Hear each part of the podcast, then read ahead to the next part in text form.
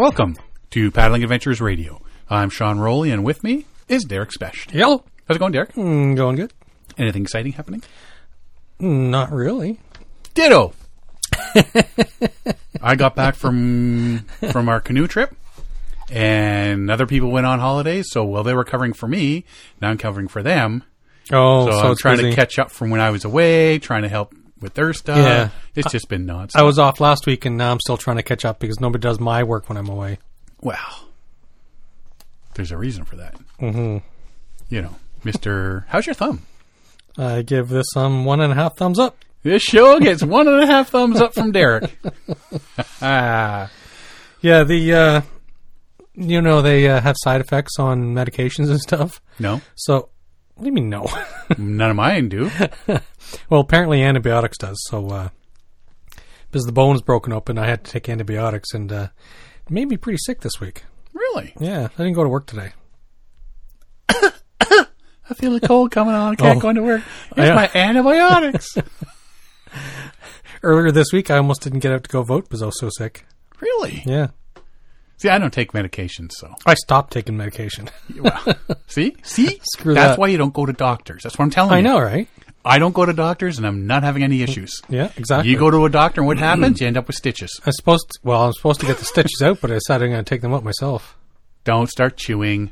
Oh no, I'm going to use a Use this knife. use a big knife or something. Here, hang on. My axe is over there. Go grab that. uh, we have a guest this evening doing his weekly update now. It's like the Yes. Saturday Night Live uh, weekly news update. Weekly update with Norm Macdonald. Yeah. Rest in peace. Yes, Uh, John Van Berriger, how are you doing down on the Erie Canal? he's still on, is he? I am. Uh, well, I don't know how to. s- I don't know how to say it. I right now I'm eating homemade apple pie, Uh huh. and I'm drinking a key lime pie sour beer from Brindle House Brewing. So I think I'm doing pretty good. Sounds Ah, pretty good. you're only doing half good. Eat the pie it's and just- stop there. This is so good. This is so good. I I'm uh, I'm exhausted though. I'm uh, I'm really beat today. Well, we had a little discussion before the show, and uh, two two things here. So we decided that we are going to give the good, the bad, and the ugly on your trip so far because you've been it's been a week, so you're you've done your first week. We received an email uh, talking about um, says hi. I thought about paddling the Erie Canal. My main concern was camping along the way, where to stay, uh, even for smaller section trips. Maybe John can go into detail on his campsite planning along the way when he calls in again. And that's from Rob from Connecticut on the Housatonic River. Uh, so I told Rob I would uh, ask you about that this week, and we got into a little little discussion before off uh, before the show off air, and uh, like I say, we decided we're just going to give the whole good, the bad, and the ugly on what's been happening over the last week. First off, no injuries yet. I like I like how you say yet. Well, like I Yet. say, it's still young. I mean, the trip's still still in. It's only one week. You got plenty of time. But see, I've got both my thumbs going right now, so you know I'm feeling okay about things. Looks like Derek's trying to give you the finger, but half of it's yeah, I gone. was gonna say. Um, no, no injuries yet. You're having a good time, pretty much. Uh, you've Yes. gone what about 80 miles? Yes, yeah, I had uh, what? Uh, it's about 15 to 20 miles a day, I guess. Is, Right. is what I've been averaging. So yeah, And how's the weather been? you know, outside of a outside of a consistent headwind, uh, it's been actually it's been pretty good. We're supposed to get rain and possibly a storm starting. We just started getting some rain this evening. Uh, if it's thundering and lightning tomorrow, I may just take a zero day. I had some electronics issues I have to kind of try to clear up anyway. Uh, but if it's just raining, I may head back over towards. I got to Rochester today, and uh, my friend Tommy came over and picked me up, and uh, I'm back at his house eating uh, Rose's apple pie and drinking all their beer. right on. I, this doesn't, so this nice. doesn't sound like a kayak trip, does it? No, it doesn't. This, this is like the way to do it. I'm not doing this Yukon stuff anymore ever again. Yeah, I'm just going to keep going back to New York and calling Tommy. He's like, dude, I want to go paddle the Finger Lakes this year. Uh, can you support crew for me? Do you remember about a month ago? Mm-hmm. I said that they need to do some sort of canoe kayak trips where you kayak all day and you stop somewhere for the night and Yes. you eat and you drink. Eat, and drink, then and the merry. next day Yep. You try you paddle some more and you stop for the night and you eat Yeah. and drink and, And the plan like was to do local it in stuff. Europe yeah. somewheres or Yeah. yeah, Switzerland Yep. or Um, John said Europe. Yes. I said Europe, not the United States. I did not say Upper New York, John. we're going paddling today, and we ended up in Rochester, and we're having burgers and and, and apple pie and beer. No, sorry, you missed the whole point of that, John. And you know, and you know what? You, you mentioned burger. I didn't mention that before, but they had a family gathering when I during one of the days I was out paddling, and she made these huge, like skillet size, large skillet size stuffed burgers, and I had one of those uh, leftovers tonight when I got here too. See, see, I could smell it. I am I never could leaving. smell it. glamping. Yeah. It is. It's pretty awesome too. Let me tell you. I, I'm I'm beginning to think we need to call Jan and call BS on this trip. it's, it's not sounding like what he planned it was going to be. I know, eh? When he threw this idea at us, this is not what we envisioned. Nightly stays Yeah. at people's houses, being waited upon. I bet you got a, a bathrobe and furry slippers. I would hope so. Well, that's what I paddle in. But uh, last night, the place I stayed, actually, when I when I uh, was going to go to bed, uh, my host said, "Oh, by the way, there's a there's a fridge over there. It's full of beer, so help yourself." I mean, And it's now mounted on the back of the kayak. that's right. yeah, you know, you take a couple of dry bags and put it underneath that, and you can float that thing right down the canal with you. There you go. uh, you're having a good time, though. Uh, any wildlife? Uh, yeah, having a good time. Uh, not a lot. Well, a lot of bird life. Uh, Right. Beyond that, uh, you know, in terms of like, you know, mammals or anything like that, surprisingly none.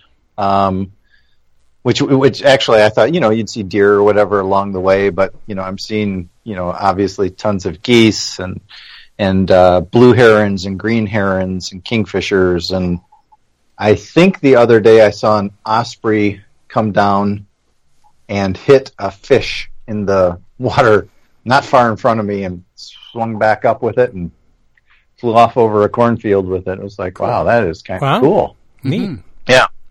Yeah, I'm pretty sure it was an osprey. I've got to look it up yet, but yeah. Awesome. Uh, how about unexpected delays? Unexpected delays. Yeah, I had one of those. I um, noticed uh, one evening that my rudder cable was uh, basically splitting and fraying. So I went to a a local kayak shop and paid far, far, far too much, uh, probably a lot more than what a local kayaker here would pay for a set of uh, rudder cables. Um, I guess they figured there's a guy on the canal who needs it right now, so Let's take Took advantage. Yeah. advantage, yeah. That's I, I'm helping the local economy. How's that? Yes. right. So you know, not going to talk about that business on here. yeah. no, no. So you got that fixed. Got that fixed. I sealed up. I, uh, my rear bulkhead uh, was leaking as well, so I. It's it's not pretty, but it's you know one of those on the road fixes. I, I shot a bunch of uh, Lexel sealant in there, which is which is really good for that. Uh, and then after letting it cure as long as I could, I took some good old Gorilla uh, duct tape and and uh, ran a nice uh, what uh, barricade of duct tape around that, if you will. So hopefully hopefully that'll work. You've been posting pictures on your uh, Facebook too, right? Yeah, I saw a I did, waterfall. I, saw... saw. 'cause- Is that was that your personal page? That was your personal page, was it not? It's on my personal page, but I've been sharing them to. There's one called the New York State Canalway, I think, Okay. and so I've been I've been sharing them on there. I've been sharing them on the Outdoor Kind Adventure Show page. Um, I think that's it. But yeah, just, so if people want to check out some of the photos. Yeah, by all means, and the, and it's marked public, so they can go to my uh, go to John Van Berger and uh, just my personal page and see it on there. So hmm yeah, Okay. they're Um, welcome to friend me if they live in New York and offer beer and and uh, apple pie and stuff like that. Though just good beer. but anybody that's offering apple pie, yeah, that you know, that see? goes out saying. yeah, Um, we had talked about is this going pretty much as expected? Mhm. Uh, so let's get into the the bad and the ugly, I guess. okay. Um, it is going ex- exactly as I expected. No problems, and it's all been a cakewalk. sunshine and rainbows. sunshine and rainbows, teddy bears dancing on the shore. That's right. You lie. uh, I want to get to, to Rob's question about the, the camping and stuff because you have been finding that's an issue. It is, yeah. It's so. I talked to Jeremy Kosis and I had mentioned that on the show last time, and and he's the guy that uh, hiked it, then uh, bicycled it, and then paddled it, and he finished up the day before I started. Right. And so, you know, he had come over and gave me some tips, and we were talking about things like that. And he said, in his opinion, that it is best for bicyclists. Uh, then next best would be for hikers, and then probably least um, least best. Uh, the third in third place would be for paddlers, Right. and one of the reasons is there's access issues and there's camping issues, and so that's where we get into to Rob's question.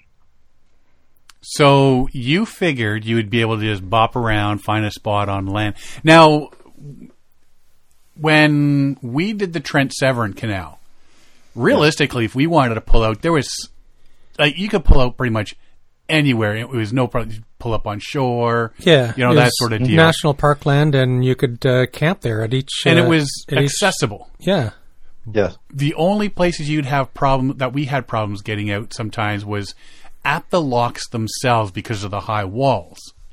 Yeah.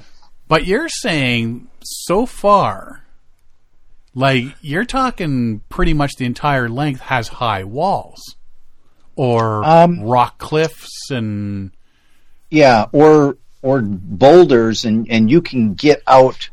You know, you get you kind of got to be a little agile with some, some sometimes. You know, with those, um, and then you've got to pull a loaded canoe or a loaded kayak up over boulders or, or these you know really large rocks to get up to, for example, the you know the mule the old mule path, Right. Uh, the canal trail now, and it's it ranges from you know generally somewhat difficult to impossible to get out. And there are some places where, you know, it's it's where they've cut it through rock, and you have these high ledges, and like outside of Rochester today, and yeah, it can be a real problem. I mean, I, I noticed at one spot, I you know I'm not sure what kind of work they had been doing in the area or anything, but there was a ladder that came down, and mean this is old, right? This is a really old ladder placement, and the ladder came down. I thought, well, you know, as I'm pedaling up on it, and I thought, oh, well, if somebody you know has an issue, that's good that it's there. And I got up close to it and noticed that it stopped about six to eight feet up from the water level. so it's like, hmm, okay, that one's not going to work.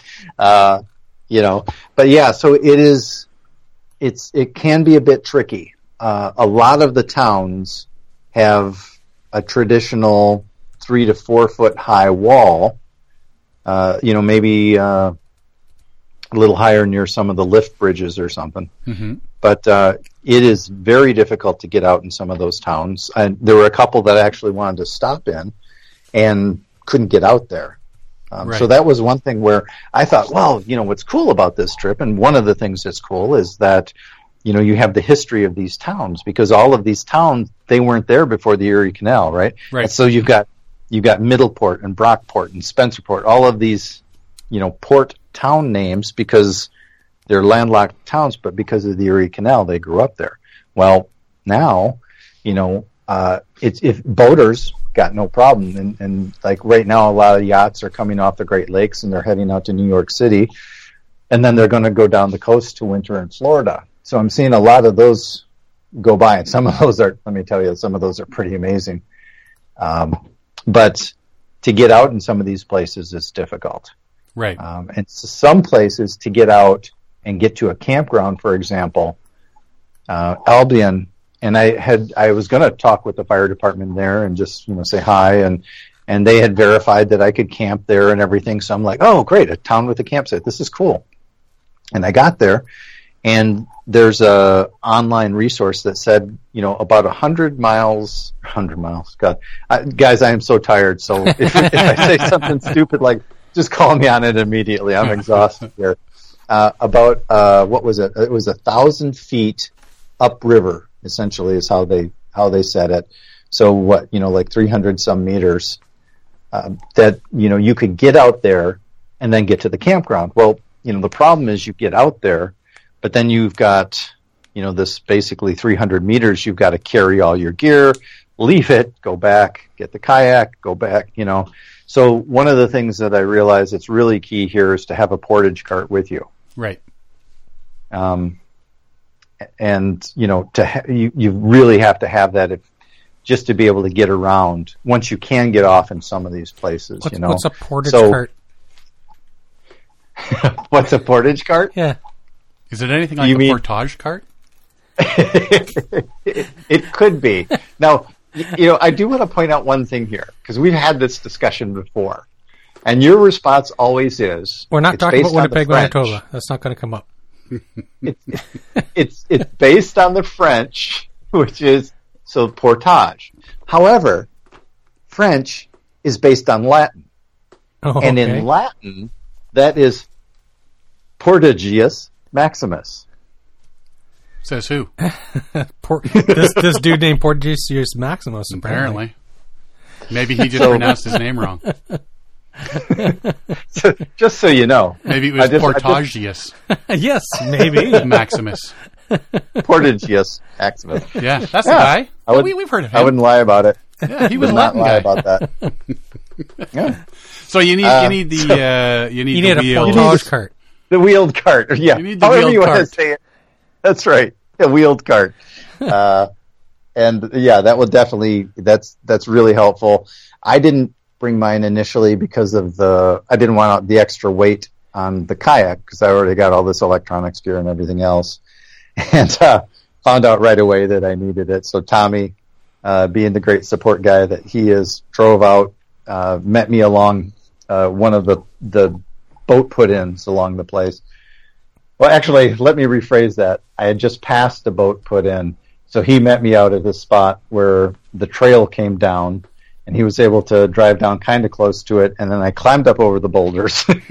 and, uh, we, uh, thankfully, it wasn't real, it wasn't real bad there, but uh, got the portage cart, or excuse me, cart, and uh, put it on there. Well, I had one of the wheels off, and it was sitting on back, and this is one of those uh, Railblaza C-Tugs. So it was mounted on front with uh, the front front wheel basically off, and it looked kind of like a machine gun or a death ray or something mounted on the front of the kayak. That'd be awesome, wouldn't it? Yeah. It was it was great because everybody the the the paths are used like you think you're out in the middle of nowhere, and all of a sudden you got people jogging by, you've got long uh, you know long range bicyclists going by all the time, you know, and and people are like looking at that and they're like, what is that? Pew pew. so yeah. yeah. So I would say you know that's that's one thing uh, you really need uh, in terms of camping. You know, the good, bad, and the ugly is that it, it you know there is some during you can camp at the locks, but you know from Buffalo to, for example, to Rochester where I I took out today, uh, you know about um, just at the was I guess south, just south of Rochester. Uh, there there were only two locks, and those were in Lockport, and they were you know in one location. Right. So you could camp there, but the rest of the way, what do you do? And that's the problem that I was finding. Now you pulled out at a spot the one night that you thought was looked like a camping spot. You said, in all intents and purposes, it was. Yes. Um, but it didn't look. I guess it wasn't. Speaking hypothetically, it may Speaking not have been. Yes, tell us more it may about not that. have been. Tell us more. Yeah. Well, so here's my story. I got to this place after 20 miles of paddling. I got there right at sundown, and I mean right at sundown. Well, actually, sundown had passed. I got there at last light, and so I'm scrambling to set up the tent. And then I thought, you know what? I should just be a responsible citizen, call Tommy, and he came out, picked me up, took me home. So that's what happened. That's what Now- happened. Now, in another universe, in another universe, someone could have gotten in there at last light, trying to put up the tent, gets everything put up, and uh, hauls the. There are there's a row of like six sites, picnic tables, um, you know, little barbecues and everything. Mhm. It looks great. Gets everything put up. Young lady comes over, starts fishing, and I ask her hypothetically, "Is this a you know good safe place to to camp and everything?" And she said, "Oh yeah, that's." Oh wait a minute, there's a sign over here that says no camping. it's like, wait, what? And uh, this area, hypothetically, does not allow people to camp. And so, what do you do when you you have nowhere else to go, right? Or no way no way else to get anywhere because this is also small town out in the country. So you've got absolutely no Uber or you know taxi service or anything. You are kind of stuck there. So the good thing, I guess, in this parallel universe was that it was a Sunday night when uh, the a small village. The police department didn't have anyone on. County was covering, and uh, no one came through. But uh, I got three and a half hours of sleep, uh, and I got up at 5 a.m. Uh, to break everything down, and uh, moved it over to a gazebo um, because the the condensation was real bad, right? So you, and anything you'd set on the ground was just soap. Right. So I moved into a gazebo. I picked up the kayak, ran over, dropped it on the dock, and as I was taking a picture of all my gear in the gazebo, a truck pulls in. Uh, lady comes over and uh, says, "Oh, getting ready for an early morning uh, kayak run, huh?" I'm like, "Yep, that's what I'm doing. All right." Uh, no one has camped here, anything like that. Uh, you know, just just got here. My friend just dropped me off, um, and she was uh, hosting a like a it was a workout class, and so in the next, you know, uh, I mean, I'd just gotten the stuff cleaned up, and then you know this this group of uh, ladies comes in for their morning workout class on the dock. Oh, okay. Yep. So, uh, so I made coffee and, and they were really nice and chatted with them and everything. But, you know, it was kind of like, huh. So the, the instructor leaves and, uh, a few of the, the people taking the course came over and said, Oh, so you're doing this for a podcast. So I gave them the Paddling Adventures radio cards that I had and it's got the outdoor kind of adventure show on it too. And told them about our weekly call-ins and they're like, Oh, we'll, we'll check that out. And I said, well, is there anything good down the road to see here, you know, in these next couple of small towns? And lady said, well, have you seen our falls yet? And there's, there's falls in these, in this town. And, and I said, well, I'd like to, but all my gear's sitting out here now and I really can't, you know, I, I just can't leave it here and go down because I got, you know, like the GoPro out on a, uh, a boom arm and everything. And, right. you know, so I said, I just uh, don't feel comfortable leaving it here because people are starting to come into the park. And they said, oh, well, we'll stay here and watch it for you. Huh. It was eh, so kind, right? Because Yeah. it's not like it's a 100 yards away. It's, you know, it's a half mile down these couple of trails. And, you know, so you get down there, you spend a little bit of time taking pictures. hike back up, and and uh, so I went and I did this, and I come back, and they're still standing there, and you know they cleaned out everything I owned. It was all gone.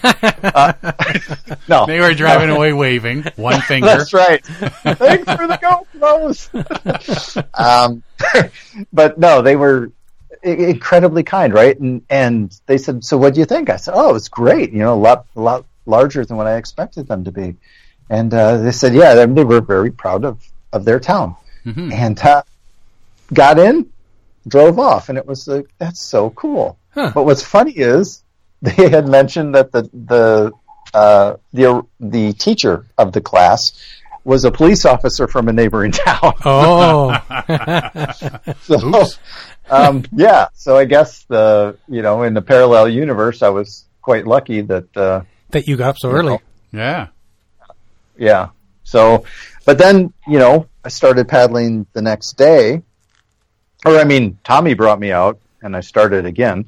Um, started paddling the next day, and I think, okay, well, you know, I'll I'll stop in, I'll visit uh, Brockport and and Spencerport, and and you're able to get out in these towns, and and uh, Brockport has a really nice, uh, you know, one of the they've got uh, the really high end uh, kayak docks, right? Right. And and it's they're handicapped accessible, and it's awesome. And uh, so I go there. Spencerport has a low dock on it.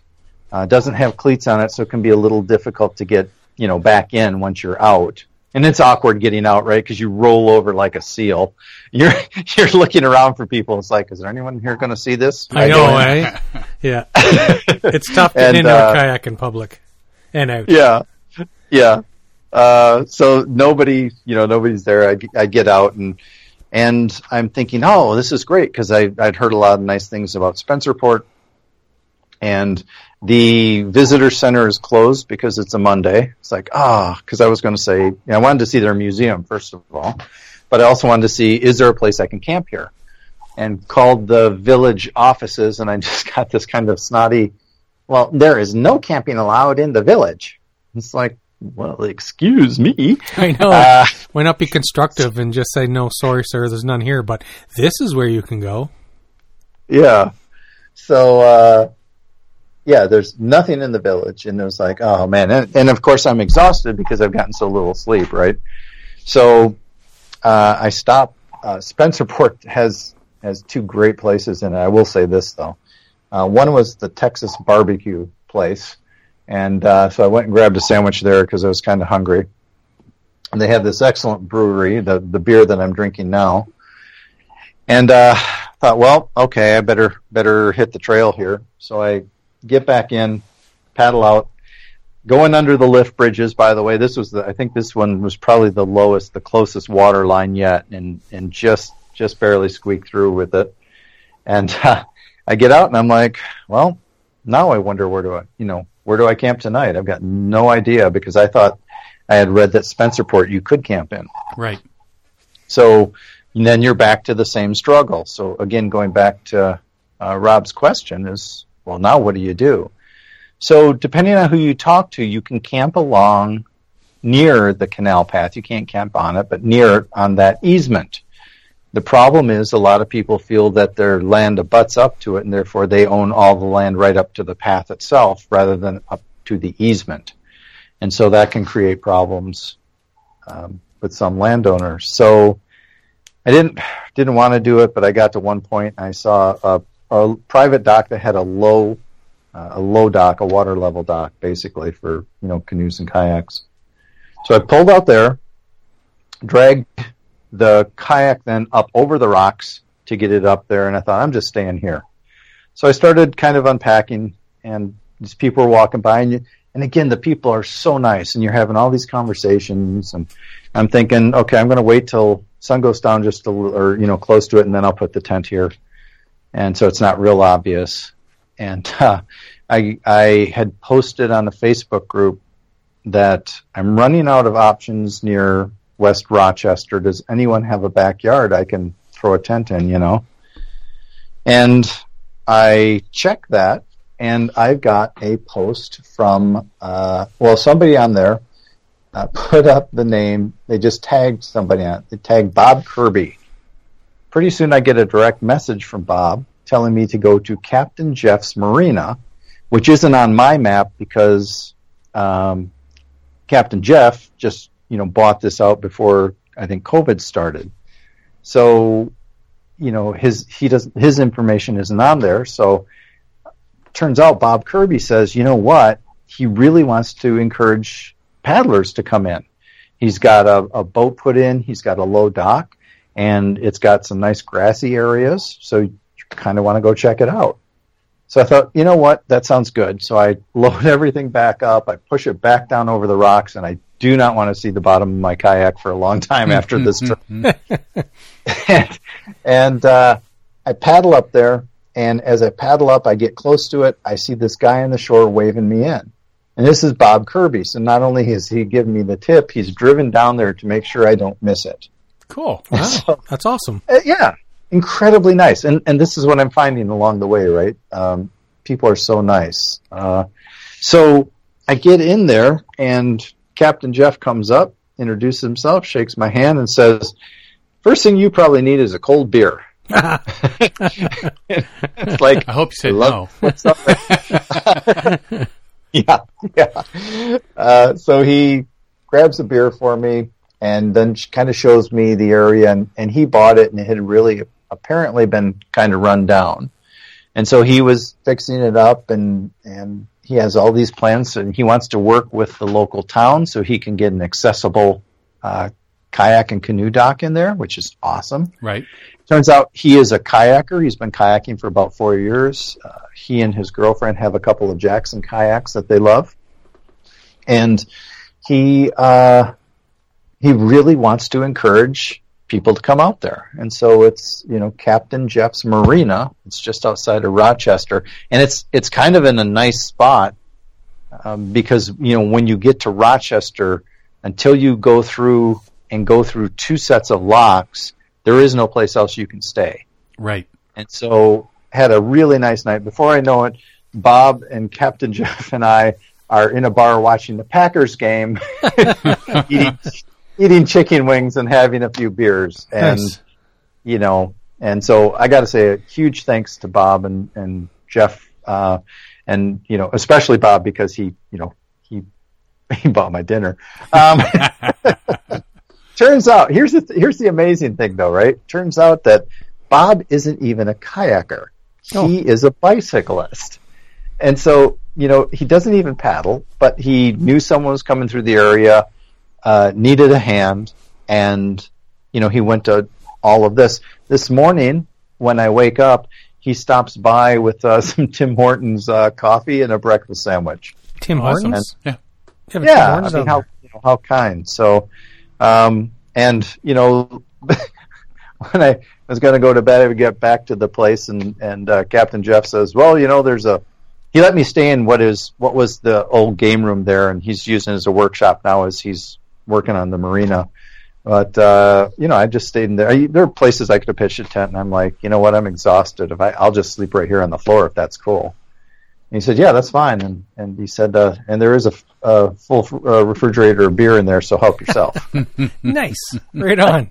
yeah, it's like what a nice guy. All right, uh, I think tonight he is hosting the stand-up paddleboarder who's going from Buffalo to New York City, which is uh, a first. So if he if he makes it, and and and he is knocking down some miles, so uh, it, it's looking really good that he'll be able to do that. Cool. Yeah. So the whole thing is, um, if you're doing this trip, then mm-hmm. maybe you might want to contact, throw messages out before you leave. Yeah, reach and, out ahead of yourself and have areas where you can absolutely you can stay, or like yourself, you can say, "Hey, I'm going to be, I'm I'm planning to make it around X town by tonight. Is there anybody in that area that can?" recommend a spot to go or or that sort of deal. Yeah, um, and so what I didn't mention, you know, with that is, you know, so people had mentioned, you know, Bob Kirby and and and I think some other people may have mentioned Captain Jeffs too. This morning when I looked at at the feed, and and my messages. I was even getting messages from people I'm not friends with that saw the post and said, uh, "Hey, I'm sorry I missed it. You should go to uh, Captain Jeff's, or when you get to this town, look me up. I'm right on the canal." That's There you go. that's cool. There you go. So it's starting to Yeah. come together now.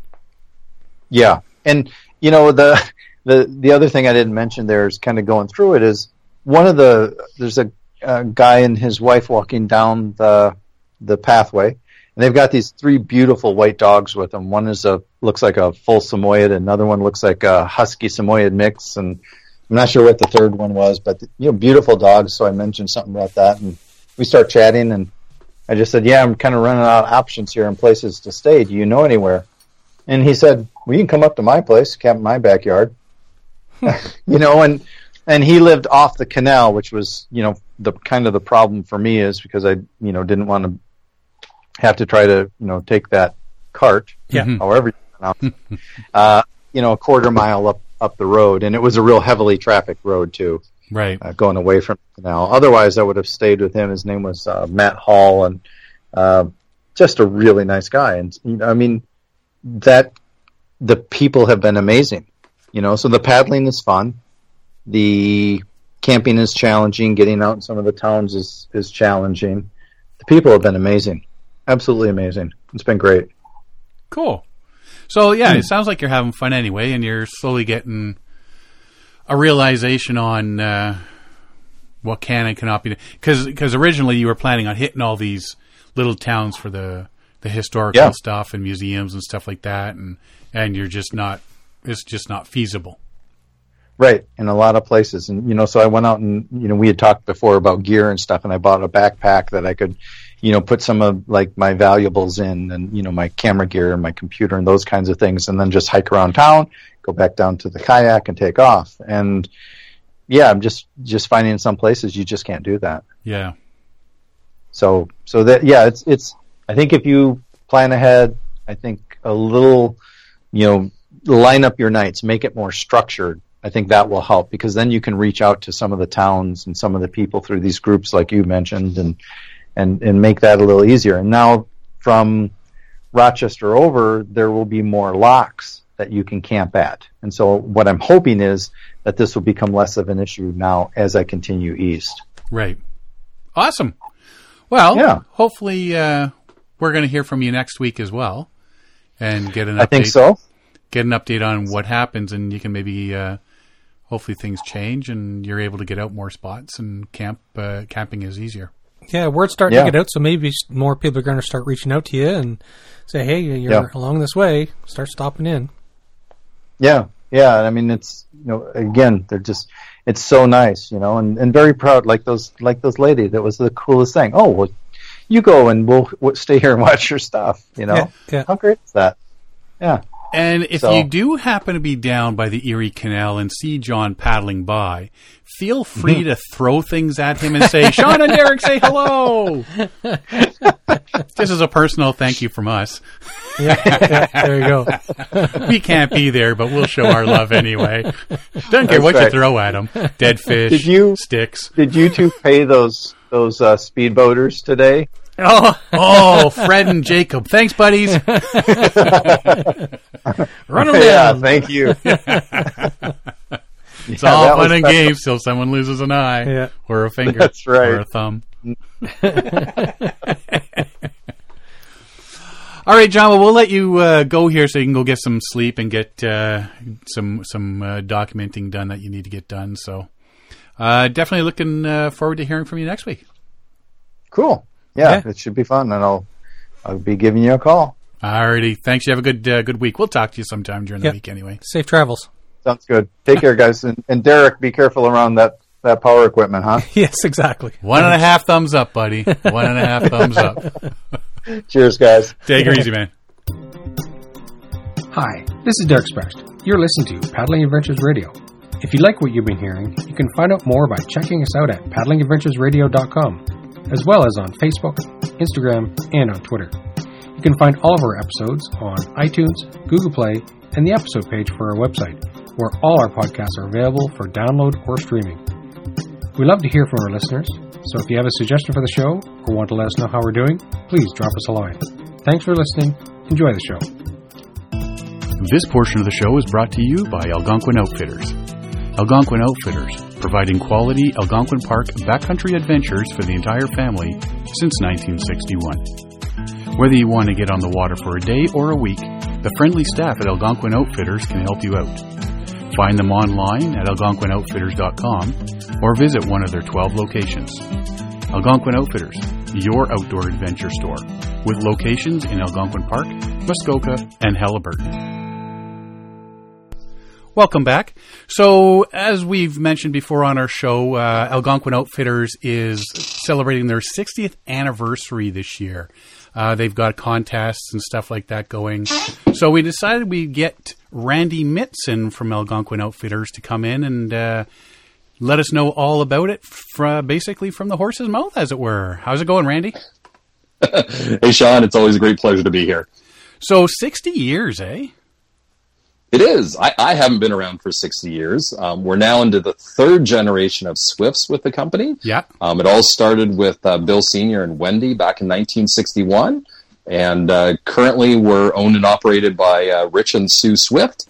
And uh, soon uh, we, we have uh, his son Tanner and his, fia- her, his fiance Hannah working for the company now, too. So we're a third generation company at this point. Wow, eh?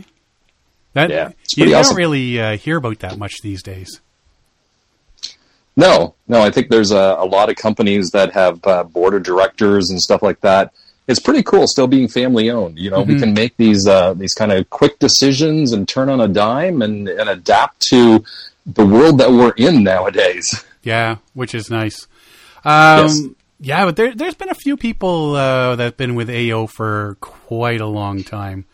Um, Yeah, we we definitely have uh, some some people that have been around for uh, for many many years. Um, it's a family company, and even if you're not part of the Swift family, it still feels like family. yeah. Um, you know, I've been around since uh, 2002 myself. Um, so I've been around for a while, and we have uh, we have some people that have been around much longer than I have. Obviously, Rich. Rich started as a, a young child in the in the company, and uh, you know he did. He started with the the really hands-on jobs of uh, you know cleaning pots and pans and uh, and refolding tents and stuff like that, washing canoes and that. Um, so he started right at the ground floor and worked his way up um, working for his dad. Um, and then we have lots of other people like uh, Gord and Jerry and Jake and Austin and Nate that have been around for quite a long time. Yeah, yeah. Well, you know what? Like starting in at the bottom floor, you know, if if if the whole purpose is to maybe one day pass it off to your son or daughter, then you know that's that's a great thing to start right at the bottom and uh, get to know every aspect of the business, right? Yeah, that, that's the one thing I always say about Rich. Um, you know, he's there doing the jobs that you know all of us do. He's not an owner that just kind of stands back and expect other people to do it. Right. Um, he visits all of our stores, and when he's visiting the stores, he does deliveries and stuff like that too. So it's really cool working for such a wonderful family. Well, if you've got the passion for it, you're, you're going to want to pitch in. You would think so. Uh, I, I got to think that's where he's coming from. Yeah, I think so. So 60 years, and one of the things uh, to celebrate, you guys got a contest going on. We do. We have a 60th anniversary historical contest. Um, it's a great opportunity for people to learn more about Algonquin Outfitters. Um, it's a quick 30 questions. You can find the answers on our website. It's kind of an open book test. Um, you can easily find the answers on our website. I'm going to give you a little hint right now. If you just look under the contact tab, there's a whole bunch of pages that deal with the history. Um, and the answers are almost in order on the pages. Um, so if you find the right right spot for the first question, you can probably go down the page and answer the questions one after another. Well, that makes it easy. it does. We tried to make it fun and easy. Um, and it's pretty cool. A lot of people are getting like most of the questions right, so they're obviously reading our website and learning more about it. Most of the questions, if the answers are right Most of the there, We actually did it for staff too. It was pretty cool. Rich uh, Rich decided that he wants staff to be able to participate in it. right? Um, and I always point out to him, you know, we can't have staff winning the prizes. So he actually put up some extra prizes just for staff. Oh, that's cool. Um, and the staff had a couple of weeks to, to do the contest themselves so that they could uh, go through it and have the same experience. Um, and most of our most of our staff got most of the questions right too. Did Rich win? um, I don't. I don't think Rich entered. Um, I, I entered myself, uh, which was pretty cool. I don't get the chance to enter most of our, our contests. Kind of a conflict of interest, um, but it's pretty cool. We we've had almost a thousand people enter our contest, um, which Wow. is is a lot of people learning about the company in that. Yeah, yeah. So what are what are the uh, so it, it's it's thirty questions. You answer the questions, Yep. enter your name, contact Yep. info, that Uh, sort of stuff. Yep, and then uh, we're gonna we're gonna have some random winners in the end. Um, you basically get a, an entry for every right question that you have, so you could get thirty entries if you get them all right. So it's worthwhile taking the time to do it. It's not timed or anything. If you want to take an hour to do it, you can, um, but it shouldn't take that long. Um, and then after you enter the contest, there's actually a bonus contest too. So the bonus contest is you can go to each one of our locations, and we've been trying to tell people about this all summer so that they can do it while they're actually out and about. Right. Um, but you can go to any of our locations and take up to seven selfie pictures at each location, and then you get another entry for every selfie picture that you enter from that location. Wow. So you get quite a few entries You're gonna end into up with like a contest for a chance to win. billion entries. so even if I get twenty questions right, that's twenty entries into the the. Correct. Yes, you don't Okay. have to get all of them right. Um, if you get one right, then you get one entry. Um, but most people are getting somewhere between twenty and thirty of the questions right easily. Cool. Yeah. Yeah, and that yeah, Yeah. and that gives people a chance to uh, go visit the uh, the uh, location near them as well. Yeah. And we have some wonderful prizes to win too. So the first place prize is a thousand dollar gift card for the store. Can you just imagine what you would spend if you had a thousand dollars to to spend on camping equipment and outdoor gear and that? Yeah, And then the the second, we're all imagining that right now. hang on, give me a Um, second. yeah, yeah, yeah. The the second place is an ultimate canoe trip package, also worth almost a thousand dollars. So we provide you with all the gear, all the food. We help you plan a canoe trip. It's great for anybody that has gone on a canoe trip before or has never ever done it because we offer all the assistance to make it all work. Basically, you and just show have- up and and uh, follow Yeah. the route, Exactly. Yeah. So we'll work with you before you come right? um, to make sure that that we help you plan a route that's going to be fun and enjoyable for you. right. Um, you can show up the day before, and one of our guides at our location will go through everything with you. They'll teach you how to set up your tent, light a fire, cook your dinner, and then even how to paddle a canoe and stuff like that. oh, that's cool. Um, right at our location, and then you get to stay at our tent cabins if you want that night, um, and then you get a, a fresh start the first day of your trip. So. If you were to go on a three day trip that way, you get a full three days to experience the park. It's not a short first day and a short last day. right, right. Is this out of And the Oxtongue Lake? It would be out of our Oxtongue Lake location. Yeah, Right. that's our main location for outfitting. We do outfitting at other locations, but that that's the main one, um, and that's the only spot that we offer the ultimate packages. Yeah, I always just think of Huntsville as your main store for some reason. Yeah, Huntsville is the the main retail location. We Yeah. have three floors of retail there. It's our largest location for sure. But if you think about going on canoe trips into Algonquin Park, it's really like Oxtongue Lake, our, our original store just outside of the park on the west side, and Lake Opeongo. Those are the two big stores that we do most of our rentals and, and our outfitting packages out of. Right, right. Yeah, I, I have to add too. There's a bunch of other gift cards available for prizes too. So it's not just it's not just two prizes that are up for grabs. There's a few of them. Yeah. Oh, and even I mean, there's days where I take twenty bucks, you know, and uh, every time you walk into the store, there's something. But yeah, I mean, to be using these gift cards for for you know towards trips and and gear, you know, everybody that's into the into paddling needs needs new gear. I mean, that's all I've been doing is buying new gear lately. That's what everybody's been doing this year. Yeah. Um, It's definitely been very popular. A lot of people looking to uh, get outside and, uh, and have an adventure versus being stuck at home. Um, and it's been very busy for us this season. It's been a great season.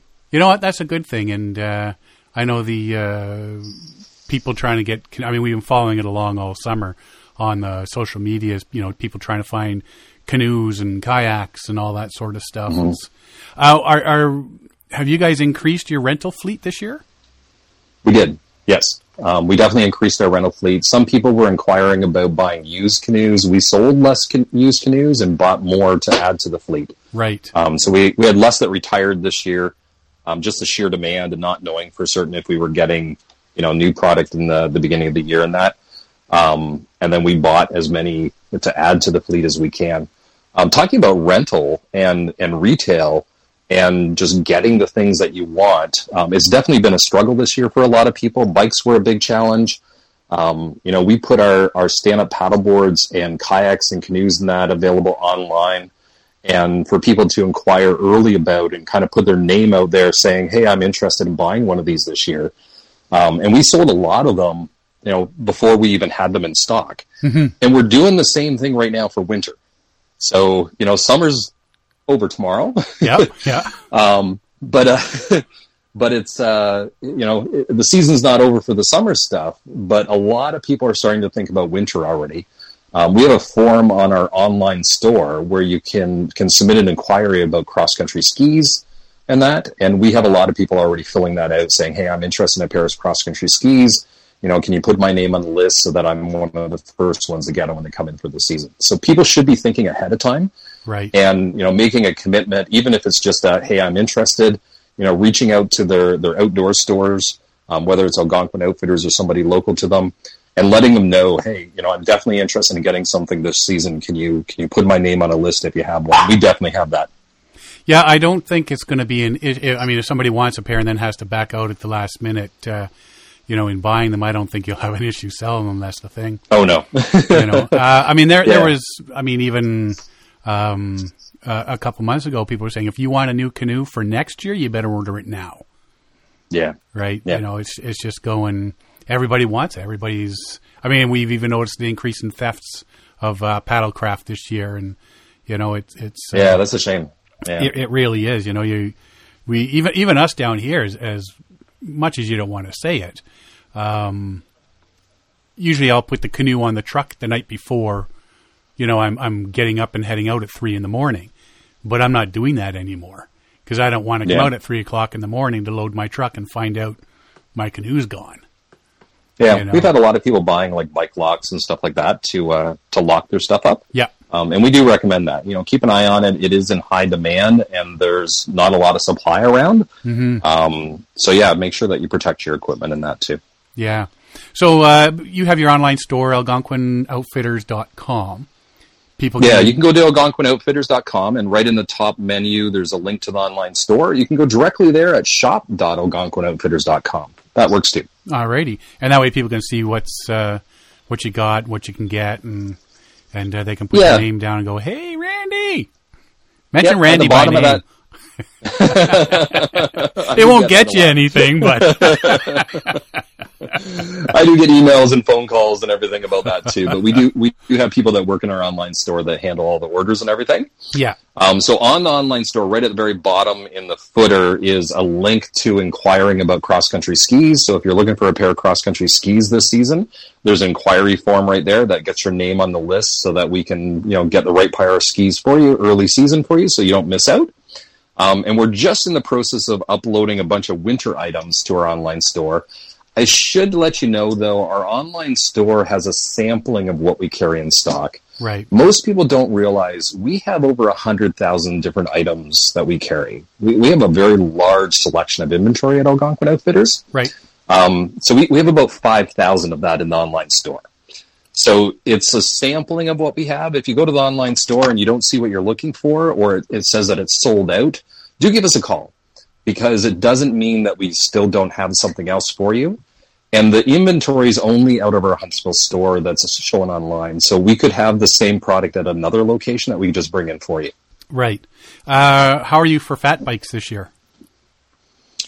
Um, bikes are the biggest challenge yeah. this year. Um, when you look at a canoe or a kayak or a pair of skis, um, there's not a lot of parts of those items, and they're usually all made or sourced by one company. Right when you look at a bike, bikes have a whole bunch of different parts, all made by different manufacturers. Um, so that has to be the one outdoor item that is the hardest to get. Um, we have pretty much our our next order is all accounted for, um, and we're we're taking inquiries well into next year. Wow! so that that's one of the things you were saying about ordering a canoe for next year.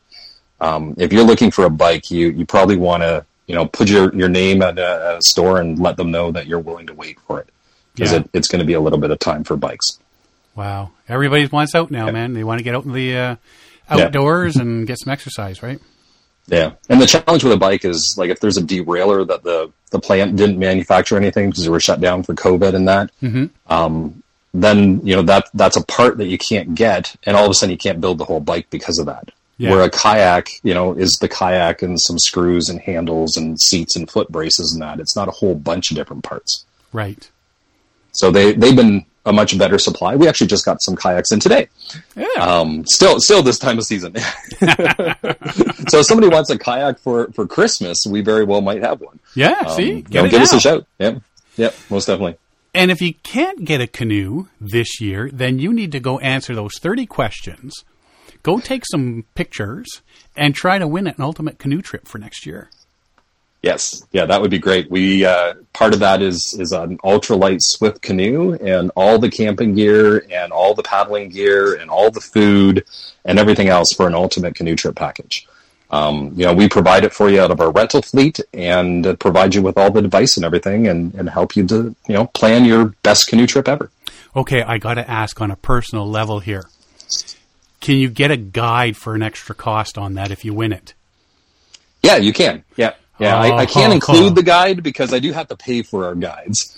And you do get what's what we call our greenhorn service. So that's one of our guides helping you the day before to to teach you how to do things, but only at our location. They don't go with you. So on top of that, if you wanted to add, we have a couple of options. We have full guided service, which one of our guides will go with you for the whole trip and help you the whole way Right. um, and make sure that you have a wonder, wonderful experience. The nice thing with that is they also um, can interpret the park for you. They can tell you about the history and the wildlife and everything else. Um, so not only are they making sure that you're safe and you're having an enjoyable time, but they add some extra value to it. Yeah. The other option is our guide for the day. So one of our guides go with you for the first day until you set up your campsite and you get your your dinner going and everything, and then they leave. And then you're able to do the rest of your trip. You just repeat what you learned for the first day. Right. No, you know, I think if I win it, I would get Marcus as my guide. That'd be awesome. ju- just make him work. it would just tick him off because he knows I know all this. Excuse me, Marcus, can you teach me how to do a fire? I think I think might- he would have fun with that too. Oh, I, I, I don't know. We'd either have a ball or we'd lose our friendship. I'm not sure which. it's it's interesting working as a canoe trip guide because you get all different types of people. yeah. And the best thing is for the guide if if you know what the client expects, then we don't have a problem changing what we're going to do to to meet your expectations. Mm-hmm. Our default always is to teach people. Right. So what what we want to do is we want to show you a great experience, but show you the proper way to do things, teach you how to canoe, teach you how to camp, so that the next time you come back, you don't have to use a guide. You can do it on your own. Right. So that's kind of our goal. But we do get people that they want to rent a guide because they want to go fishing and they want to, you know, somebody that's going to show them the best fishing spot, Right. or they just want somebody to do everything for them. Yeah. that's not normally what we do, but I, I've guided a couple of canoe trips where, you know, the clients just wanted to relax and they wanted somebody to set up their tents and cook their dinner and do the dishes and stuff like that. We don't normally expect our guides to do that, so letting us know ahead of time, we then can ask Marcus if he'll do that for you. That's exactly what I will want. yes, and, and it would be best to let Marcus know ahead of time, or any of our other guides, Yeah. Oh, um, yeah. because then we'll make sure that we connect a guide that's willing to do that. Yeah, you know, and and I I think some of the guys I know I know chatting with Marcus, uh, he says he loves it when when people are there to to ask questions and learn and want to try. Yeah. Oh, you know what? Let let me try making the fire tonight on you know the second or third night of the, of a week long trip or whatever.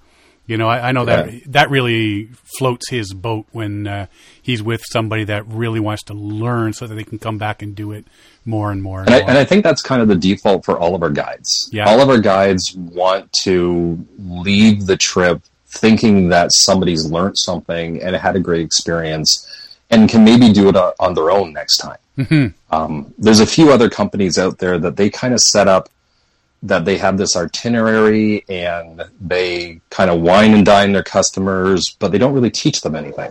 yeah, And that, that's that's very different from what we do.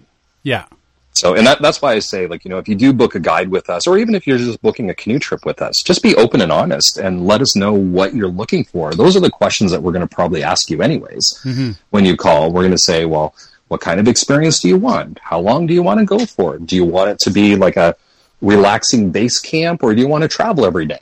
And those are all the components that we put together to try to figure out, you know, what's the best option for you Yeah. and and recommend the best package. And the same thing happens with our guides. Um, you know, I, I've I've done lots of different guided trips back when I used to do guiding. I haven't done a lot recently. I, I get all the media trips now. Um, I had National Geographic for three days two years ago. That's Um, awesome. So I mean, I, I yeah, I, I work with all the the press and everything usually, um, but we have lots of other guides that just work with the public. And the best thing is just to let them know what you're what you want to do, what your expectations are, you know, what you hope to achieve from Yeah. it. And the more information that you give like that, the better chance that you're going to have a wonderful experience. and hopefully So, come yeah. back. Yeah, almost definitely. You know, we, yeah. we definitely want our clients to come back over and over again. Yeah, I mean, you learn you learn a bunch of stuff this trip, and then next summer you're like, you know what, we had a blast. Let's see if we can go do it on our own this time. We'll go rent all the gear and everything, and uh, and then that leads eventually into, you know, maybe buying your own gear and and trying things out yourself. Yeah. And, again, I, I've worked with lots of different people, not just the public, but the media and other people like you too that have a lot of experience. And I've had I've had quite a few people that I work with that end up doing a complete outfitting package and they come away from it learning something. They mm-hmm. they've done it a certain way for years and years and years. And, you know, they see the way that we do it and they're like, wait a minute, I'm going to organize my food by day, by meal, and package it all up that way. And I'm going to, you know, have fresh stuff for the first couple of days and then dehydrate it afterwards so I don't have to worry about it. Yeah, Or, you know, that really small, lightweight, comfortable, and warm sleeping bag is so much smaller and lighter than what the one that I have. I'm going to buy one of those too. yeah. You, you, if if you go through thinking you've learned it all, you're going to be mistaken. Everybody's got Yeah. different tips and tricks, and and that's the whole thing. When you get getting these groups going into the backcountry, you know, everybody trades and, and talks about all these little things. Oh no, try this and try that, and oh, you're doing it that way, and you know, I, I still pick up tips and uh, tricks to this day. Yeah. You, you know what that leads me into? Um, we did a wonderful experience where we drove all the way around Algonquin Park in two days and stopped at all of our locations and talked to all of our store managers with Kevin Callan. The happy camper. Yes. That was a really amazing experience. Um, you know, the, to get a chance to go with Kevin and sit down with all of our managers. Um, you know, people like Gord Baker out of our Oxtongue Lake location, Jerry Shamanda from Lake of Two Rivers. Um, Jerry, Jerry was employee number one outside of the company. So he's been around for a long time. Yeah, hasn't he been Um, around for like forty years or something? Pretty close. Yeah. he's been around for a while. Yeah, Um, we stopped in at Opeongo and talked to Austin, who's uh, um, a new manager for us. He's been around for a number of years now. Um, but Jerry used to used to manage uh, our Opeongo location, and Austin has now taken it over and uh, and manages that. And then we drove all the way around to Brent on Cedar Lake in the north central part of the park. And guess who we talked to? Jake Pigeon, Jake Pigeon. Yes, um, Jake the is icon, the legend. man, the myth, Yes. the legend. Jake has been at Brent for decades, um, has grown up in Algonquin Park, knows probably more about Algonquin Park than anybody else, um, does not want them to improve the road because he wants it to be a challenge to get to Brent. I met, oh man, it must have been 15 years ago at least. I met Jake for the first time.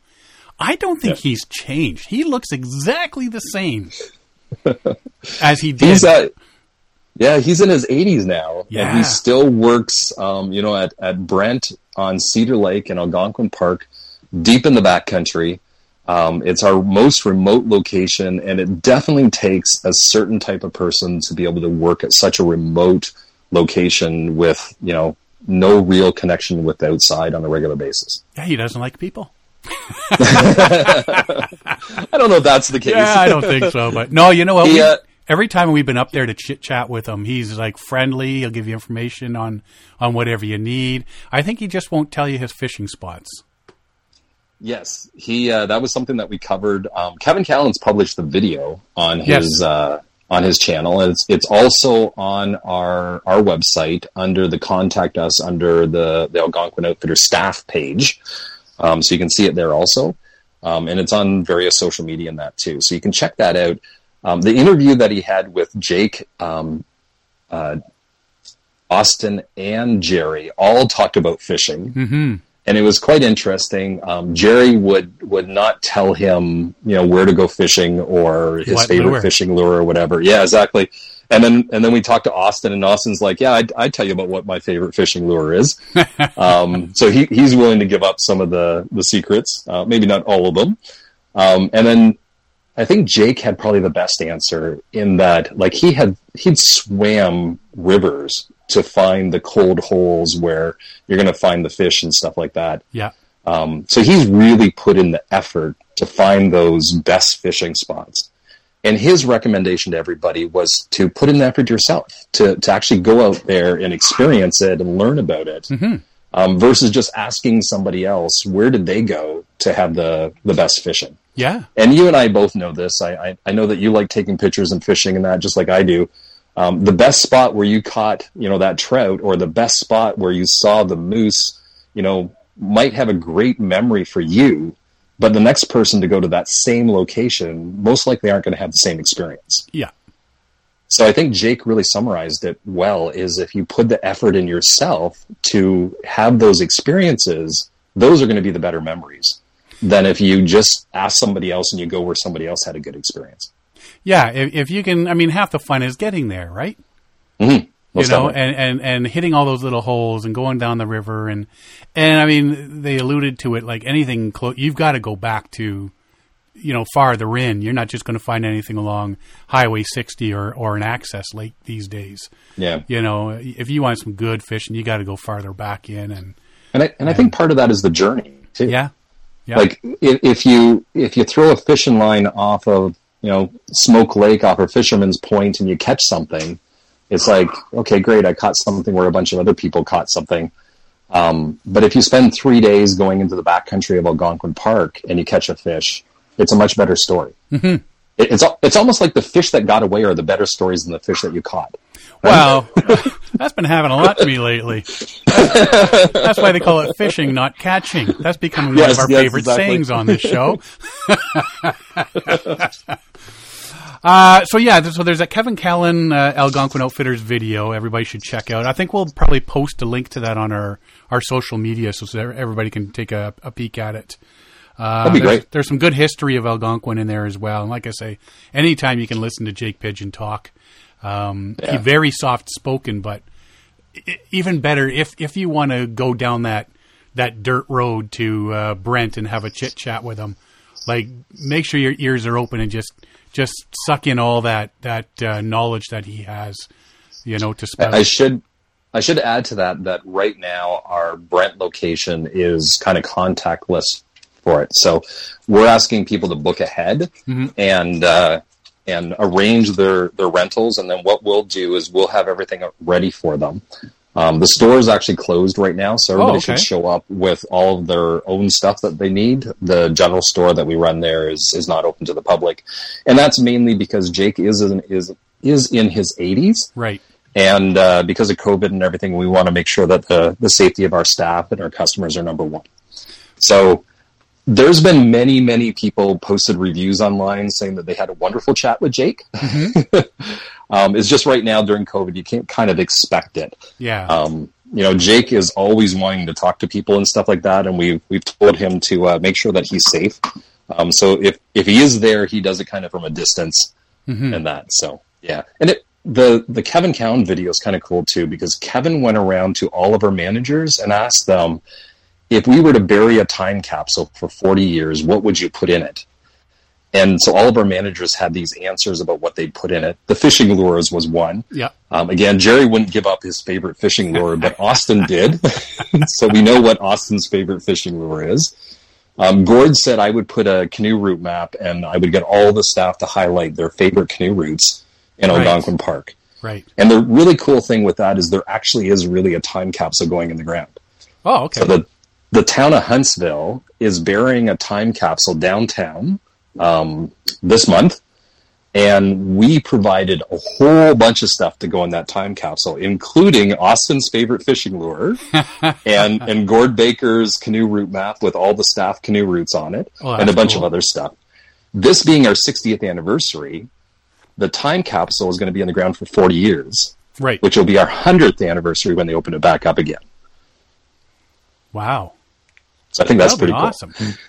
Yeah, yeah, I'm really excited over that one. At that Um, point, we- Tanner's kids should be taken over. Yes, yes. Actually, that was one thing that Tanner said is that he's kind of hoping that we'll have a fourth generation by then, Yeah. and he'll be able to look at retirement probably and uh, and have his kids uh, in charge in that too. That'd be cool. We might even have a fifth generation by then. You never know. You never know. yes. Yes. Uh, the other thing that's going on right now is the canoe paddle art auction. Uh, It is. You you've got that going, and it closes Monday, September twenty seventh. That's this coming Monday. Yes, it does. So it's it's wrapping up. We're about halfway through, a little bit over halfway through on the auction right now. Um, we just broke ten thousand dollars in bids, Wow. and we have we have seven canoes this time around. Are they Um, paddleable which- canoes, or are they just art? They're art canoes. Like all the Okay. paddles are, are art paddles also. So none of them are designed to be used. They're all designed to be art. Right. Um, the canoes were a project by the Huntsville Festival of the Arts, Mhm. and they're all painted by Jerry Lantain, who's the artist and the, the curator be- behind the Group of Seven Outdoor Gallery. Oh, okay. So all the murals that are in Muskoka and that, Yep. um, all the outdoor murals of the Group of Seven, um, he's the one behind it. Um, he works with the public to paint those, and then he painted all, all seven canoes, one in each style of the Group of Seven. Yeah, you know what? And they they are pretty cool looking. Uh, there, was, there was a uh, which one? Uh, is it Lismer? I think it was his. Mhm. Uh, that was a really nice one. But Yeah, yeah, they're, they're, they're all on display, and we we have uh, seventy six paddles, I believe, also. So we have quite a few paddles too. Mm-hmm. Um, each one is unique, created by a, a local person or a local artist. Um, all different styles and everything. They're all on display in Partners Hall at the Algonquin Theater in downtown Huntsville. Uh, if you haven't been downtown Huntsville this summer, the, the main street's all torn up. So we've been suggesting that people enter through the back of the theater off a High Street.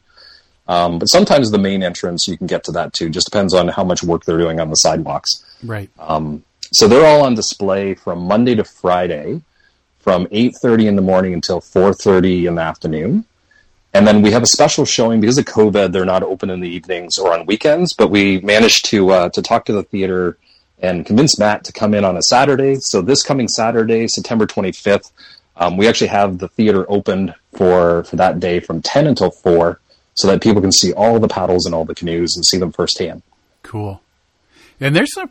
I mean, uh, I was looking at their there's bidding uh, on uh, your your website. You can see them all.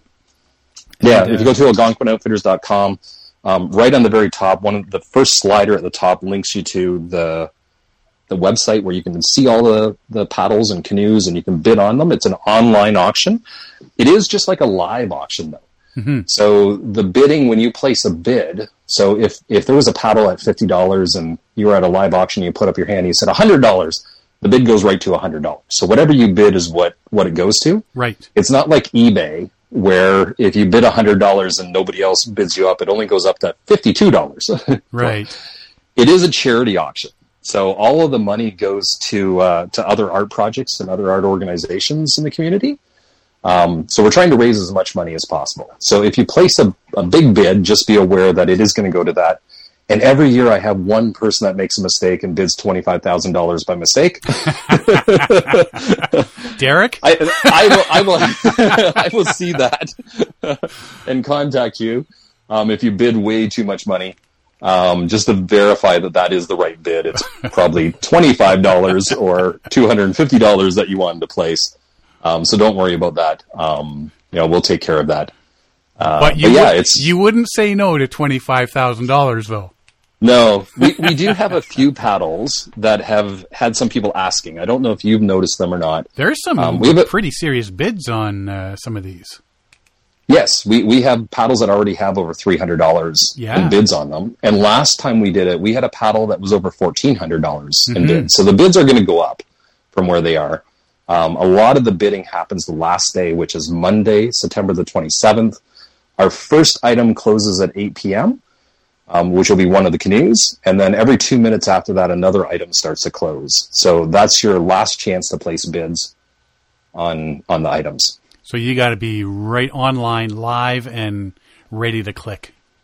Yeah, yeah. And I should answer the question before anybody asks. Um, there's a few canoes that we have that the op- sorry, not a few canoes, a few paddles that we have that the opening bid is set to nine million dollars. The reason why sounds expensive, right? Yeah. Um, it's it's set that high to actually stop people from bidding on them. Um, we had a few paddles that have indigenous symbols on them, and Right. we decided that we weren't going to profit from indigenous um, culture. So Algonquin Outfitters is going to make a donation to the the organizations for the charities in the name of the artists. Um, you can still see those paddles online and appreciate them. Um, we're just going to return them to the artists afterwards. We just decided it, it wasn't a position that we wanted to be in from from profiting from indigenous culture. right, right. Let's respect that. Yeah, yeah. We've had a few people ask, why is it at nine million? and it does say right on the paddle, it says not available, and there's a little description. Because Um, somebody a really, really wants it. Yeah, it's it's high enough that it, it wouldn't let you bid at nine million too. So Yeah. you know, if you make a mistake and you bid, you know, a couple of thousand, it will let you do that. Um, and you know, just give me a shout if you make a mistake, and I'll fix it for you. Um, but yeah, you know, we, we do expect that we'll have paddles that will probably go for a thousand or two thousand dollars easily. Oh, there's a cou- there's that one uh, with the owls and the birch bark, even like that. The is- owls and the birch bark. That's beautiful. Yeah, that one's that one is very beautiful. Um, that's actually done by by a lady who's only sixteen. yeah. Oh, yeah, yeah. There's a picture of her with Yeah. it, and I'm thinking, wow, Yes. like that's talent. Yeah, she has some she has some really good talent, and I really hope that she goes on to uh, to to have a career in art. Yeah. Uh, you know what? With with producing that on a paddle, I I would think so. Yeah. Yeah, But yeah. There, there's quite a few paddles that I think are going to be fought over the last uh, the last couple hours that the auction is open, um, as well as canoes. Um, you know, people. There's only seven canoes, so we'll probably have people uh, bidding over them and trying to defend their bids last minute. So if you place a bid, just be aware that uh, you probably want to be around. You know, starting at 8 p.m. on Monday. Uh, September 27th to, to be there to defend your bids because somebody's probably going to try to outbid you. yeah, last second click in that extra little bit. Be ready. Yeah. And it is just like a regular auction. So if it was a live, you know, in-person auction and somebody placed a bid last second, the auctioneer isn't going to stop right then. The auctioneer is going to say any more bids. And that's what our auction does too. So if somebody bids right at the last second, it gives them another, it gives them another 60 seconds for somebody else to outbid them. Ah, right. All right. Well, that's awesome. Yeah. So it sounds pretty cool. like, It's uh, fun thing. Yeah, it, it sounds like you guys got a lot of fun things going on here uh, for the 60th anniversary. We do, yeah. Um, you know, we've we've added a lot of content to our website about the history and everything. So the the 60th anniversary contest that we first talked about, with uh, over three thousand dollars in prizes, um, you know, that's something that you can do at your own leisure online and have a great chance of winning something. Uh, we also have the paddle art auction that's going on right now until next Monday. Um, so a great chance to win, you know, one of several paddles or canoes. Uh, we do have people that bid on more than one too, so you're welcome to bid on more. Yep. Uh, you know, we have some people that have uh, have won a collection of paddles, which is pretty cool. And uh, you know, we just finished filming that that once around Algonquin Park um, with Kevin Callan, not not by canoe but by vehicle. we drove around. Uh, so it only, took him two days this time versus uh, twenty. What was it? Twenty eight. I think it Something was. like that, yeah. Yeah, the meanest link, right? Yeah. Wow. And uh, and visiting all of our store managers and interviewing them. We have the time capsule that's going in the ground in Huntsville that'll be open in 40 years for our 100th anniversary. Uh, we even have a historical photo contest online right now too. Um, I posted a few days ago because I think we have uh, seven prizes or something like that, um, and and we only had like two entries. I'll have to take So a really- at that. Yeah, any any photo from Algonquin Outfitters or Algonquin Park that's ten years or, or more ol older qualifies for it. Alrighty. So uh, yeah, you know. I'll I'll get the links and uh, throw that up on our social media so people can check it out. Perfect. It's been To- great talking to To you. all this, you too, man. Thanks for coming on. yeah, And, anytime. Uh, yeah, Derek's uh, going to be sorry he missed you. I'm sorry I missed him too. We got- it's always gotta- great talking to both of you. Yeah, we got to come up there and paddle with you at some point. Oh, anytime. I'll put my uh, Canadian flag canoe in the water next to you. Anytime you want. Excellent. Well, thank you very Except much, for in the middle of the winter. Well, why not? Do we still need our life jackets if we're sitting on the ice? Yes. we need our life jackets in the middle of the summer too. All right. Well, thank you very much for uh, coming on, Randy, and uh, hope the uh, 60th anniversary uh, events really uh, pan out and everybody has a great time. And looking forward to uh, seeing how the auction works. That's for sure. Excellent. It's been a great pleasure talking to you. All right. We'll talk soon. Yeah. See you then. Bye. Bye. Hey, this is Sean Rowley, and you're listening to Paddling Adventures Radio. To find out more about us, check out our website, paddlingadventuresradio.com. You can also find us on Facebook, Instagram, and Twitter. Current and past episodes of our podcast can be downloaded or streamed from iTunes, Google Play, and the episode page of our website. If you have any questions, comments, or ideas for the show, we would love to hear from you. So drop us a line on Facebook or our website. Thank you for listening. Enjoy the show. This portion of the show is brought to you by Algonquin Outfitters. Algonquin Outfitters, providing quality Algonquin Park backcountry adventures for the entire family since 1961. Whether you want to get on the water for a day or a week, the friendly staff at Algonquin Outfitters can help you out. Find them online at algonquinoutfitters.com or visit one of their 12 locations. Algonquin Outfitters, your outdoor adventure store, with locations in Algonquin Park, Muskoka, and Haliburton. Welcome back. So uh, you know what? I think uh, despite the the issues with finding places to camp and get out on the side of the canal, I think John's having a good time. I think so too. You know, just the uh, just the ability to uh, to take on this challenge, I think alone is rewarding. Mm-hmm. If there's going to be the good, there's going to be the bad. It's uh, you have to accept that in every trip. And he John rolls with a lot of stuff. He's uh, Oh, yeah. So it's uh, if he's he's going to make it happen. He's uh, he's As long as there's food and beer involved, exactly yeah how can you go wrong? yeah. Uh, I just want to touch on a couple things here before we uh, call it a, a, a show. Um, I had picked up a solar charger before I went on my Temagami trip, the big blue solar charger, and I'm not going to do a, a big a big thing on it right yet because considering how much rain and cloud cover we had, uh, I mean, we're talking thunderstorms, the whole meal deal. I didn't get a chance to give it a good go. But I will say this it charged my cell phone under a cloudy sky in about two hours. That's pretty good. Under a cloudy sky. Yeah. So I'm figuring, you know, I mean, if I were to th- throw it under a sunny, bright, sunny day, it'd probably charge a bit faster. Yeah. So that's pretty cool. One thing I do want to mention here, besides that, before I left, I picked up a couple of uh, power banks. One, I had one. I brought another one just in case, and I got this he- bigger one here. It is a bit heavier. The Helix Turbo Volt 16,000 milliamp power bank.